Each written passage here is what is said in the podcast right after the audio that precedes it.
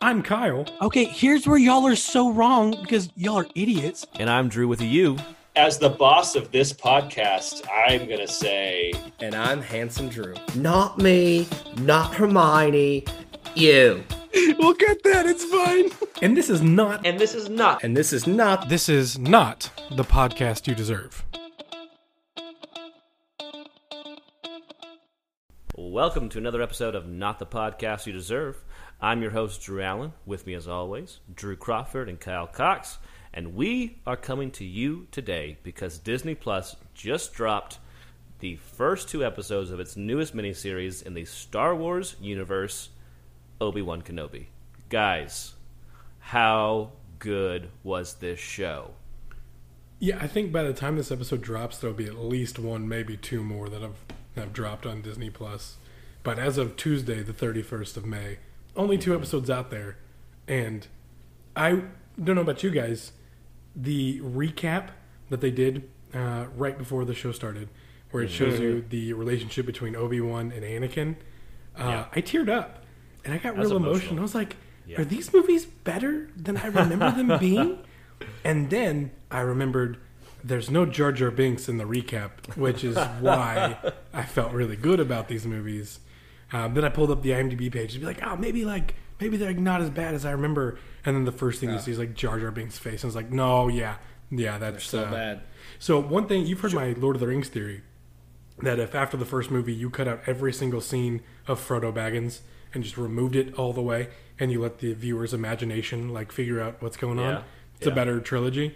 Uh-huh. Um, if Same you took out Jar Jar, Jar Binks out of Star Wars, that might be one of the best trilogies ever. Uh, because I got real emotional watching yeah. Qui-Gon die again and yeah. watching Obi-Wan fight to, to keep Anakin as his Padawan.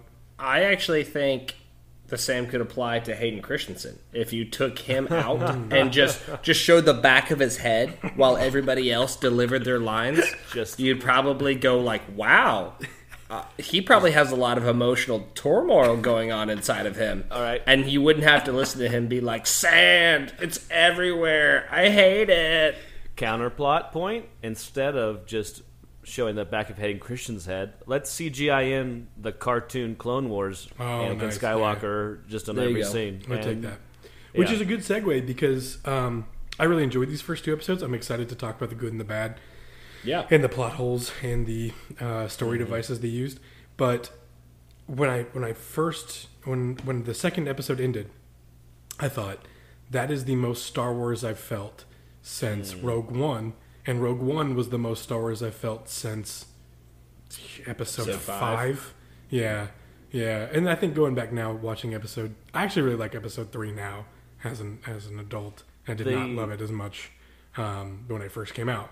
Um, but... Uh, yeah, no, I was going to say, I, I totally agree with you in that I'm loving this very Star Wars-y feel that you get from Obi-Wan Kenobi, that you get from Rogue One, that you get from The Mandalorian... Mm-hmm. Um, you didn't quite get it as much in Solo, but I feel like Star Wars is at its best when it's kind of got these small kind of stories in this huge space universe. Like the Rebels in the original trilogy are outnumbered ten to one. You know, they're taking on a giant space moon ship.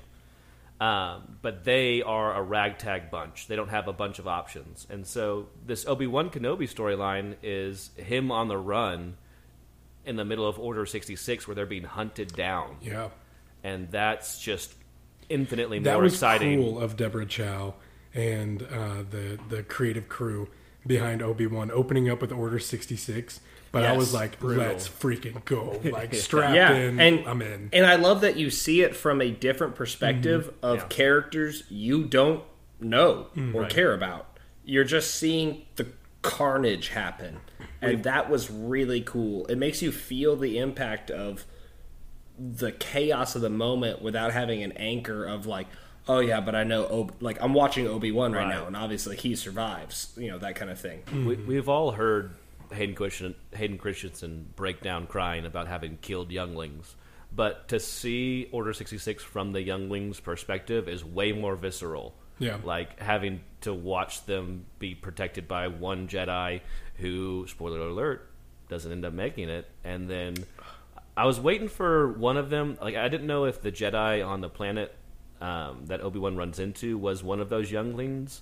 Like, I was waiting for them to show up, because I'm sure that we're going to get some show about the seven younglings who made it off the temple. I think they've already tipped their hand to it. Uh, is the sister, the what are the bad people called? The sister three or third sister? The third yeah, sister. Third sister. Of the, the Inquisitors. Of the Third Reich, yeah. Um, she, pretty sure she was one of those younglings that was oh. in the opening shot. Because uh, that's okay. the only reason I could think of why she's got beef with Obi-Wan. Um, cause like, unless and why and why they hate on where she came from. Yeah, why they hate on where she came from. Yeah, yeah, yeah. yeah. Um, like, she's an outcast for a reason, and she hates Obi-Wan for a reason. I feel like it wasn't just shock value opening up with Order sixty-six. I feel like that had to have some sort of meaning to it, or it was just a good way of hooking you. Either way, I'm not mad at it. Yeah, um, no, for sure. Yeah, so I think that they dropped a couple little hints here and there about where that's going, which I'm pretty psyched for. Um, but the thing that bothered me the most, that we have to get off our chest now, is Ewan McGregor definitely had his forehead mole removed between episode three and the show, right? Am I the only one who, like, I was very Listen, concerned? As someone who can watch Rachel McAdams and not be affected once and live in the family that I he have was like grown, right here. married into... I think you take way too much umbrage with I'm just, facial marks. It bothered me. I don't know how the dermatology is a long, long time ago in a galaxy far, far away. So a lightsaber slice away. Yeah. Well, I don't know, because like apparently you can just die because you lose the will to live, even though you've got all this technology around you. So who knows? Maybe the mole just lost the will to cause cancer, and they were like, oh ah, it's just gone now. Um, from the stuff that you really liked about this, I think I think first off, it seems like we all enjoyed the show. I think there was good stuff to it. I think I did, there's definitely yes. some bad stuff to it too yeah. that we should hold it accountable, because our twelve listeners deserve that. Yes, as absolutely. as we all know, Kyle, you are the least Star Wars fan of us all, um, and you notoriously have not watched many of the cartoons. What's your what's your knowledge coming into this about the Inquisitors and um, kind of their role? I don't think I made it that far into uh, the Clone Wars T V show. No, Rebels. Yeah, they showed up in the Rebels. And, and a couple of video games things. after. They're I did like, not play a video game. So. They're, they're like Darth Vader's generals he sends out, and they are hunting down Jedis across the galaxy. And they are like some big bads. And I think they do a really good job in this show of like introducing you and letting you know we're not going to be messing with the Inquisitors if we don't have to. Like, yeah. That's last case scenario. There's There's been so much written about Star Wars since the original trilogy, and it's cool to see it now, how they've tied a lot of that in and connected bridges.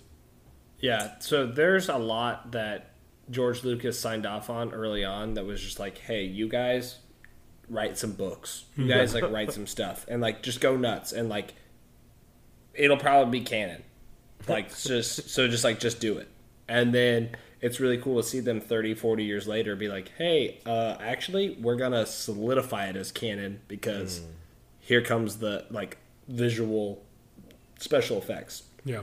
And once it's on screen, you can't take it back, yeah. right? You can always write off somebody's book, like yeah. in this day and age, as being like, oh, that was fan fiction, that was like a alternate timeline, that was whatever. But once it's on screen and has the... at this point, Disney stamp of approval, it's canon forever, and it's in. So, like, it is really cool to see them bringing in some of those uh, extraneous, almost, pieces and, and tie them into the universe. One of those things I think is really cool that they pulled off um, was the first time you see Leia interact with Obi-Wan in the original trilogy.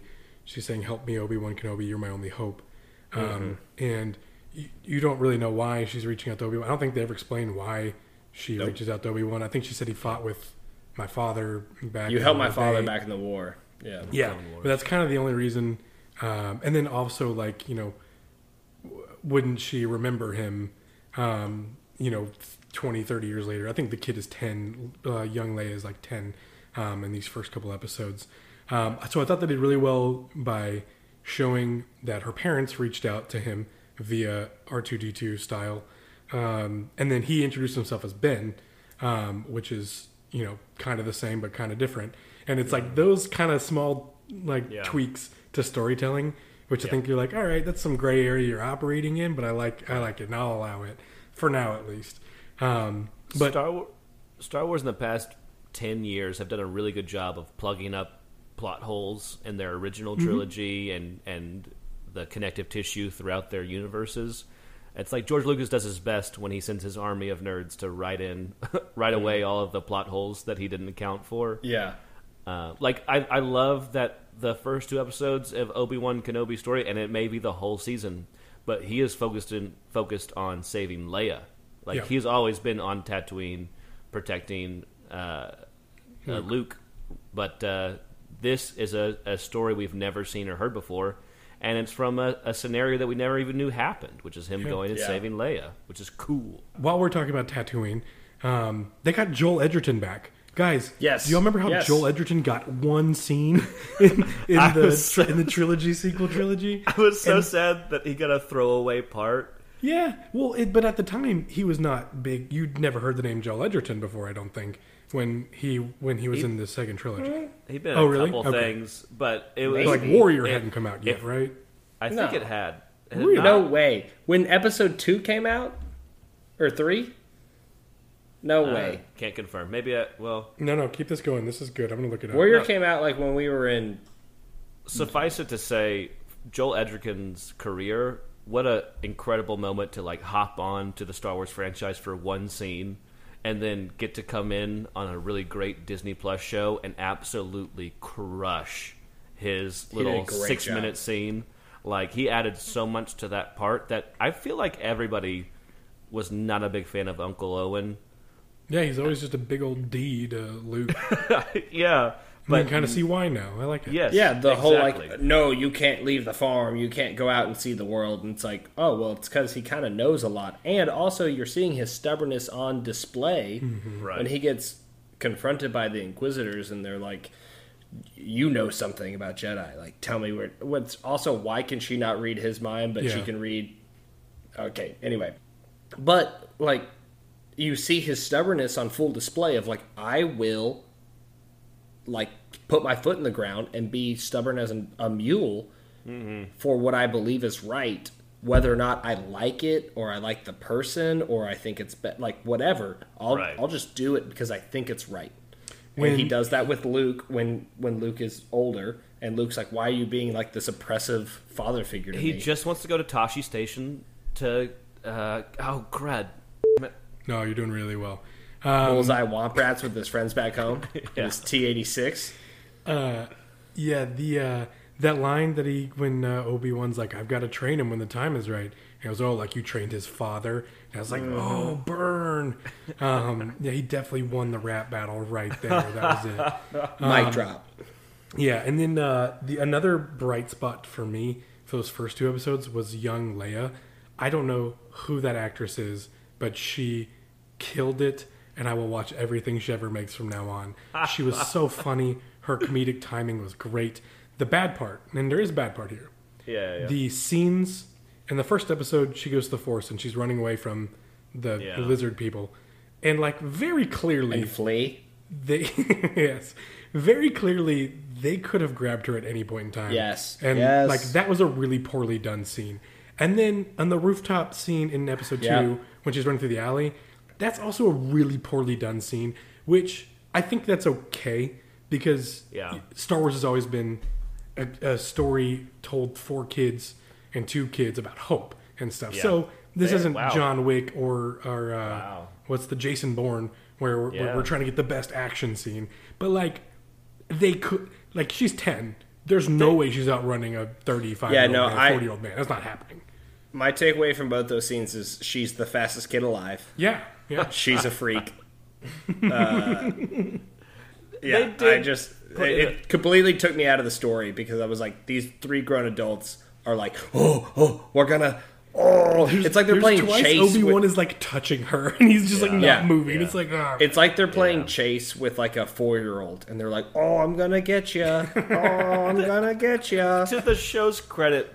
like, at least in the woods scene specifically, they put in enough obstacles to be like, oh, because she's a tiny ten-year-old, she can climb. When this that dude really runs into the tree branch and falls yeah. down like he got hit by a grenade, I was like, all right. It's not great, but they they do enough there to, like like you said, for a kid to give him hope. The the rooftop scene is a lot less forgivable, even yeah. though there's a bunch of clotheslines up there. Like, how in the world is a Jedi supposed to run through that? He's got so many cloaks already.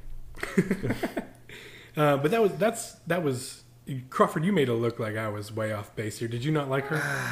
I okay. So like in general, I don't think most children do a phen- like a great job. Okay. When it comes to acting, sure. My one exception to that is the kid from the Adam Project because he just yeah, freaking nailed it. Did you see Haley Steinfeld uh, in True Grit? So, so I feel like so, he really good point.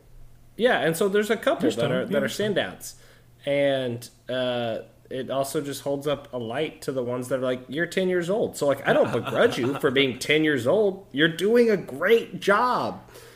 But, when, like, also it's like, nah, you're doing, like... When he like, says, when he's like, okay, pretend you're my daughter. And we're and she goes, grandfather, maybe. And I was yeah. like, yes, you win. That was, that was I loved line. her. I thought that she was, was great. I don't know who they cast as young Luke or if we'll see young Luke, really. This right. might be a story all about him and Leia. I don't. I have no idea. Um, for it. But I, she has been awesome. I thought she was great. I will say the one other character I was really happy they reprised uh, is Jimmy Smith. Uh, he is the best. Uh, Jimmy uh, Leia's Smith. dad. Yeah, Leia's Blair. dad. Oh, yep. Plays Blair. Uh, Senator Blair, something like that. Senator, Senator Organa. Organa. I feel like the subtitles Organa. said the word Blair a lot, but I'll take your word for it. Go with it. Yeah, so he's awesome. By the way, Warrior was two thousand eleven. All right, all right. And episode three was? two thousand five. Yeah, I'll see you at school, guys. Can't wait for that to be in the intro. uh, but Jimmy Smith should be in more stuff. I think he is consistently one of those people that is, uh, you know, as a, a podcast topic we've done before, oh, one of those guys. Mm-hmm. Like, oh, it's that guy. And every time you see him, you're like, oh, he does great stuff. And I wish he was in more things because I think he is uh, can be simultaneously a badass, a father figure, uh, you know, a quiet kind of reserved, I'm going to whisper this scene and like steal the attention. And then he can also be like a commanding, forceful presence. And he, I think he does, like, so I think about him in shows like Sons of Anarchy and West Wing and stuff like that, and he does just a great job. And every time he's on screen, I'm like, ah, Jimmy Smith should be in more stuff. Was he? Was he also the bad guy in one of the seasons of Dexter? Season two. Yeah, that is him. Yeah, yeah, yeah. yeah he, that's the worst season of Dexter. No, it's not. Uh, that's, yeah, that's not. Not, not I didn't watch close. Dexter, so I can't. I can't comment on. You've that. You've never seen uh, Dexter? You've never seen Bad right, Boys right. Two. Let's get. Let's get, we'll come back to this. But speaking of uh, murderous. Uh, characters, the Inquisitors, the bad guys of Obi-Wan Kenobi. I felt like they have been a menacing presence in both episodes and have been a huge plus for the series. I, I've enjoyed the Inquisitors and everything they've been in, the cartoons, the video games. They feel scary, and I feel like they're scarier than, like, they're not quite a General Grievous type of character, but you know General Grievous's bodyguards with the double purple lightning staffs? Yeah.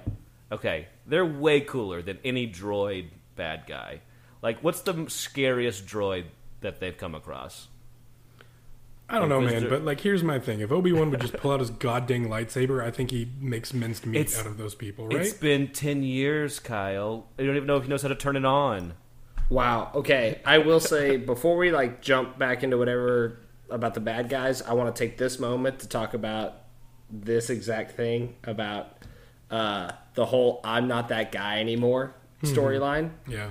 Yeah. It's a common trope. People do it, especially in sequels or, you know, elongated series. It, it comes up eventually. It's the hero's uh, journey. Yeah. But of, usually in that arc, you see the person do, like, the mundane like, hey, I'm trying to get that life away from me. Like, a lot of times they become a farmer or something, and they, like, or keep a, their gun up on the wall. and Or, like, sand whale flesh harvester. Yeah, so but that's the thing. You do see that in this movie or in this show. You see him like become the the meat packing guy day in, day out. I do this, I feed my horse, my weird like seal horse. Uh, I check in with the robot, I go to sleep, I wake up, I do the, you see the whole monotony again. Mm-hmm. But then normally the first time they're faced with the like call to action, mm-hmm. they can't help themselves and they jump back in it. I loved that this show, when he was faced with the call to action of twice, one, but the first one was the uh, Jedi that came mm-hmm. to him in the night, yeah. and it was like, Obi-Wan, I've, like you got to help me. Like that, that is like the quintessential call to action, and he looks him square in the eyes and is like, no, get away from me and go bury this in the desert, and yeah. quite possibly may have contributed to that man's death. I, I don't think caused it by any stretch of the imagination. No. That guy was going to do what he was going to do. He sure didn't prevent uh, it. Yeah, but he didn't help prevent mm-hmm. it, for sure. Right. And that, I think, was a really powerful statement on Obi-Wan's true conviction of, like, I truly am not that guy anymore. Yeah. I have one thing and one thing only, and it's taking care of this boy. Yeah. Which, and, it, and it lent more weight to the conversation that he and Jimmy Smith have later about, you know, Senator Organa being like, it's not about that boy only. You made a promise to this girl, too. Mm-hmm. Like, don't yeah. forget that. Yeah, and for, like, him looking out for Luke, which um, Ryan Airy on Screen Crush pointed out that that little toy, the little tiny plane that he brought um, to Luke that uh, Joel Edgerton returned later is the same one that Luke is playing with in Episode Four. Uh, when you first meet him, which I thought was pretty cool. Awesome. It's a nice little Easter egg. Uh, but also, like, he's not touching his lightsaber. He's not using the Force. But he's going to train Luke when Luke becomes of age. It's like, maybe you should practice a little bit. Or yeah. maybe it's like riding a bike. I don't know. He, he's supposed to be trying to connect with Qui-Gon Jinn. And he mentions it a couple times, trying to reach out to him. Mm-hmm. But Yoda's yeah. line was like, I've got some things for you to work on. And it seems like that's just all been forgotten. It's just like Obi-Wan's just been like, I'm going to live in the desert, and eventually I'm going to win Uncle Owen there was over. A scene and he's going to like, let me train. Sat up in Luke. His bed, and he was like, like he said Qui-Gon or something, like he thought Qui-Gon. Yeah, he's was master, master. Yeah, yeah. He, he calls to him. Yeah. I, there was. I read an interview with Liam Neeson when they asked him like, would you be ever be like interested in returning to your role in like a Disney Plus show?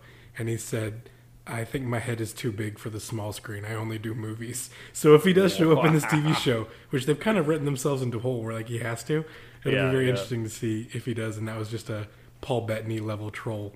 Um, I can't wait for uh, Obi-Wan to be like, Master, Master. And then Yoda shows up and he's like, he's not coming, dude. Just like, yeah. you, just take a hint. Like, know when your number's been blocked. Yeah. the, uh, The two cameos in the first two episodes that I want to talk about.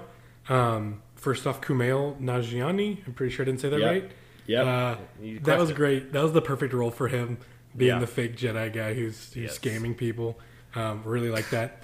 Also, this guy worked way too hard and got way too ripped for us to keep putting robes and robes on top of him. Like, at some point, you know, we, he's got to show off those abs. Is that too much? Yeah. Maybe. Secondly, um, the guy who plays Boba Fett had the cameo of right. the old... Tamira right. Morrison.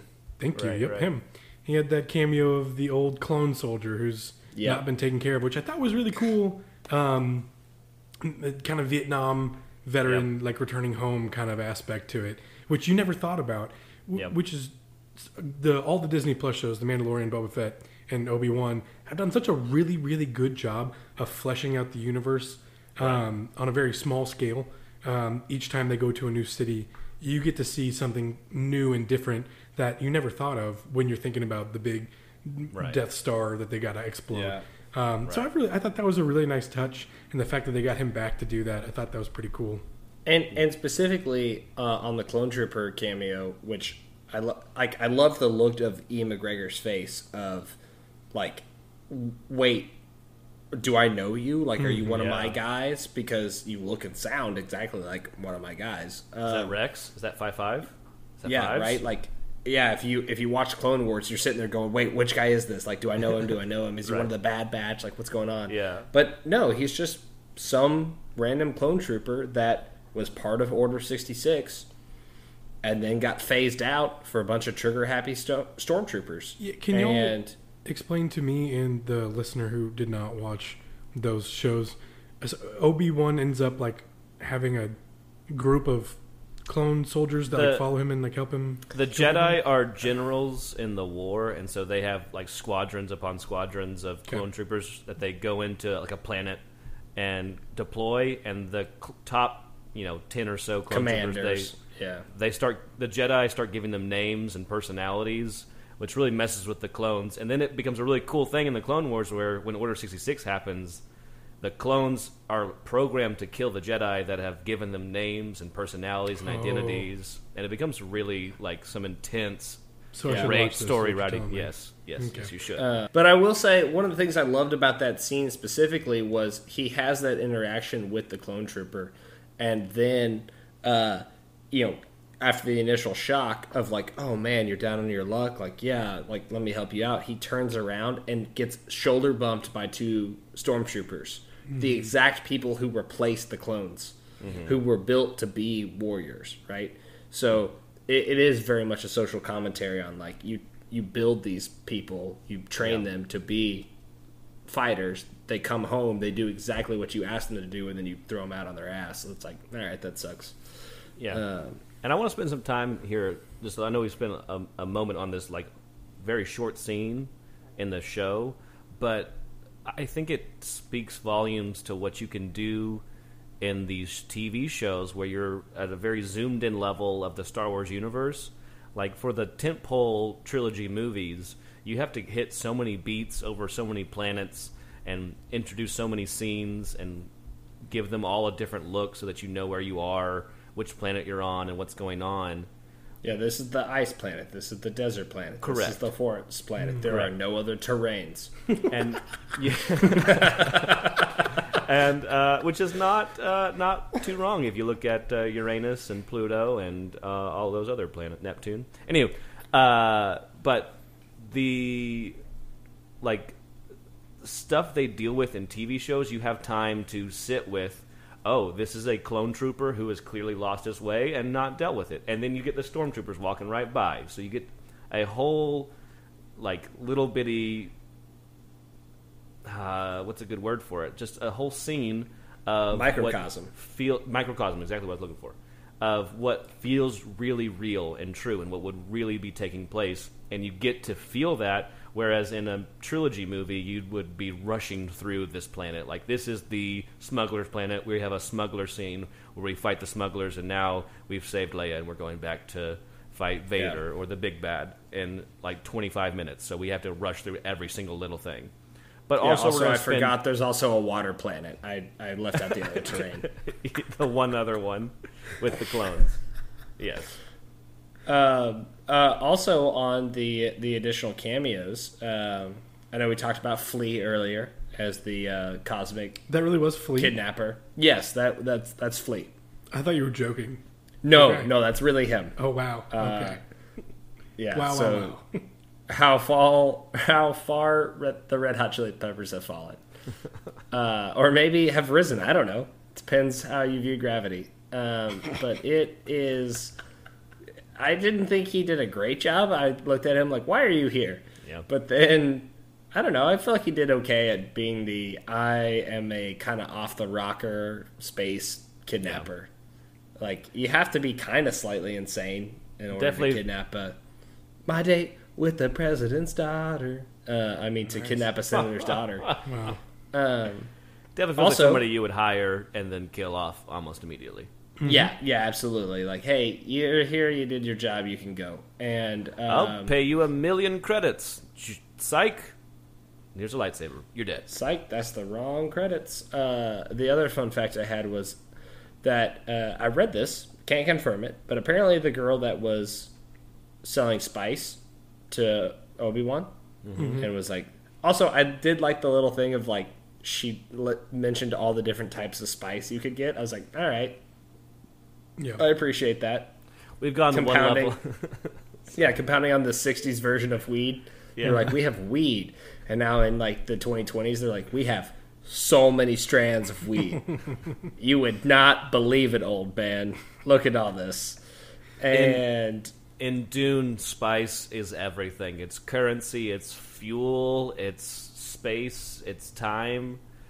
But in Star Wars, we really get down to the nitty-gritty of strands. Yeah. And you don't want to sell me death sticks, all right? Yeah. Um, but apparently that girl is, when she delivers the line, uh, I was somebody's daughter too, or I'm somebody's daughter too, I guess. Mm-hmm. Um, that's actually Ewan McGregor's daughter.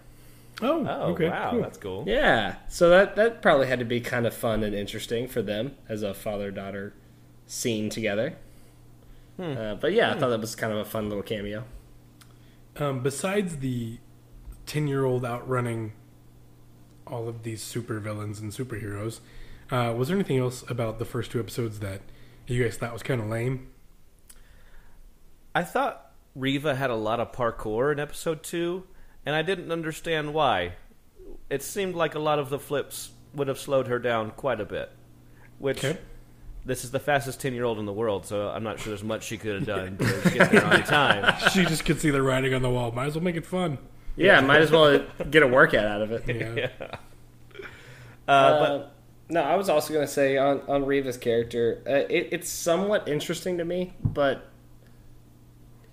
the way she delivers her lines in general feels very monotone in the way, in the fact that it's all angry and mm. yelling. Yeah. And but this is also the same critique I had of Anakin in episodes two and three, where it's like, yeah. I get that you're mad, but like, can you show me anything about right. why you're mad? Right.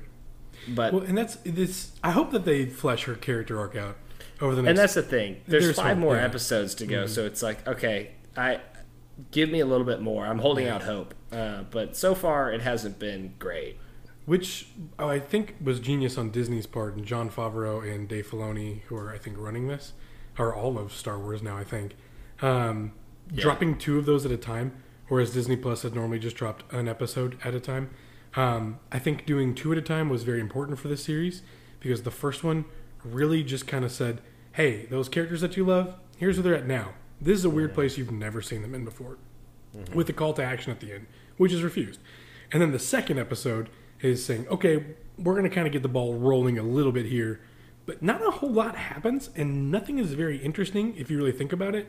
Um, mm. Like, there's not a ton of, like, super, like, really cool fight scenes or anything. Actually, most of the fight scenes were actually pretty lame. The worst part's about the two episodes, I think. Yeah. But then when yeah. you see Obi-Wan pull out his lightsaber at the end of the second episode, and you're like, oh, here we go, and he doesn't even turn it on. I was like, okay, you got me. Like, I, I could see people bailing after episode one real, real easy if they didn't get that hook at the end of episode two.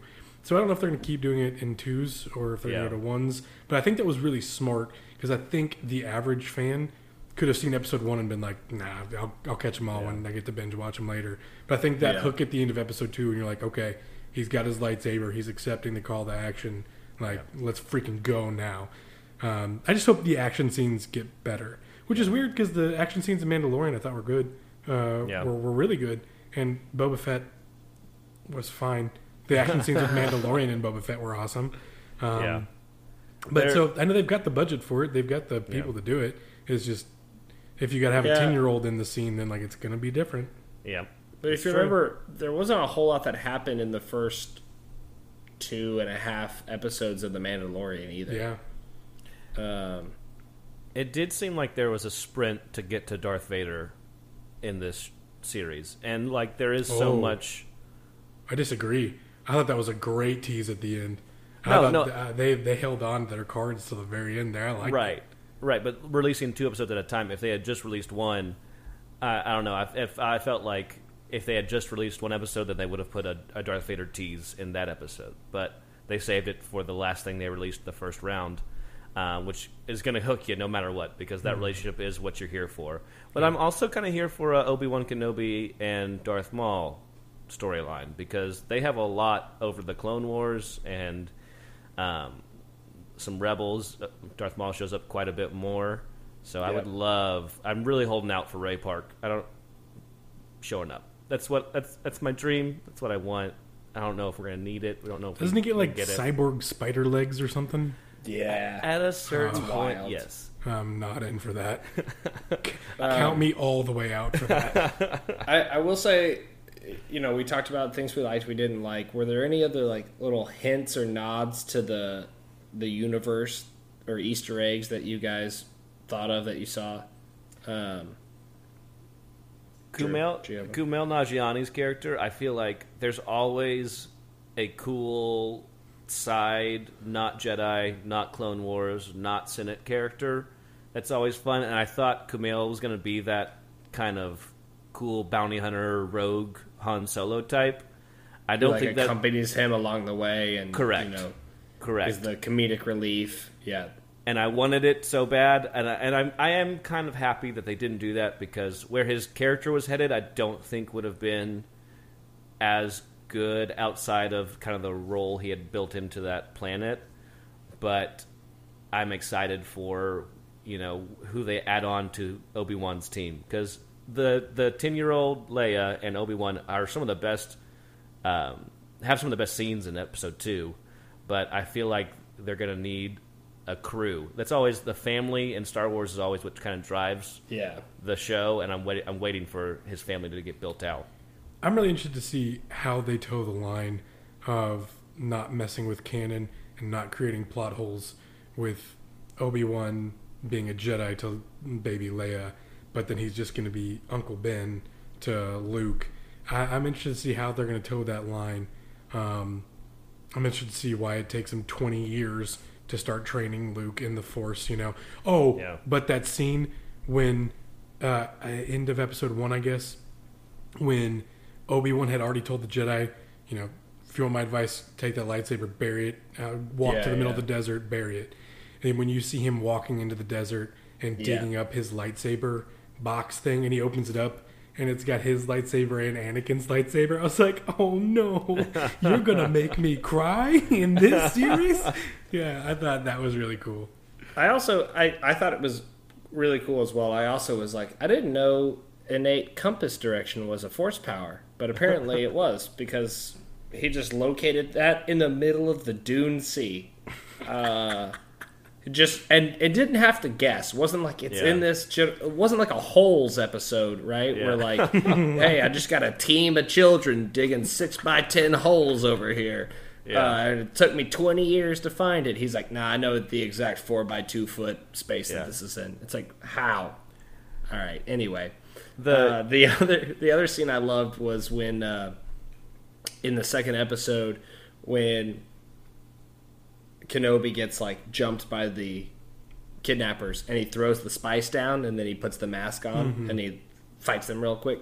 It very much reminded me of episode one, one of those first scenes where he and Qui-Gon are in uh, the mm-hmm. Federation trade ship, and yeah. then they gas them and the droids come in and they have to like put the things in real fast and fight them. And yeah. that's how you get introduced to his character. I thought it was really fun that that's also how you get introduced to his character. Like, like fighting when he punches again. the guy in the face, and like you like wringing out his hand because he doesn't punch yeah. people. He, that's not really his game. I thought that was yeah. a great touch too. Deborah Chow's done a really good job with the first two episodes, minus the ten-year-old uh, running away scenes. So hopefully yeah. sure. there's less running away from bad guys for the ten-year-old. Did I miss R two D two? I saw C three P O. Was R two D two in episode one or two?